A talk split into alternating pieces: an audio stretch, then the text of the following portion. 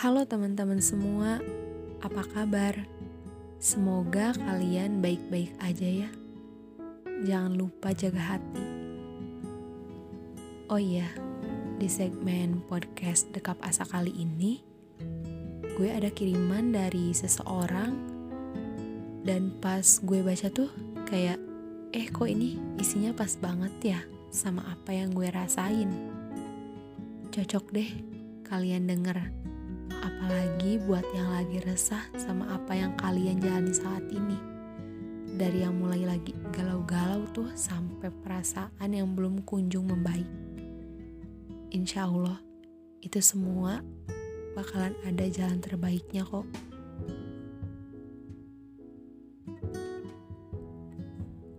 Hembusan angin menerpa tubuhku, menerbangkan angan dan jiwa pada masa lalu kepingan memori indah mulai mengalun merdu.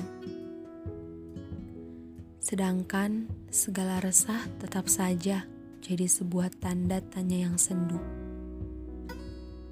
Harap-harap itu ternyata hanyalah semu. Atau mungkin aku saja yang terlalu banyak merindu. Terlalu banyak yang angkasa tahu perihal kamu terlebih tentang cemburu. Mungkin semesta sudah bosan dengan segala keluhku.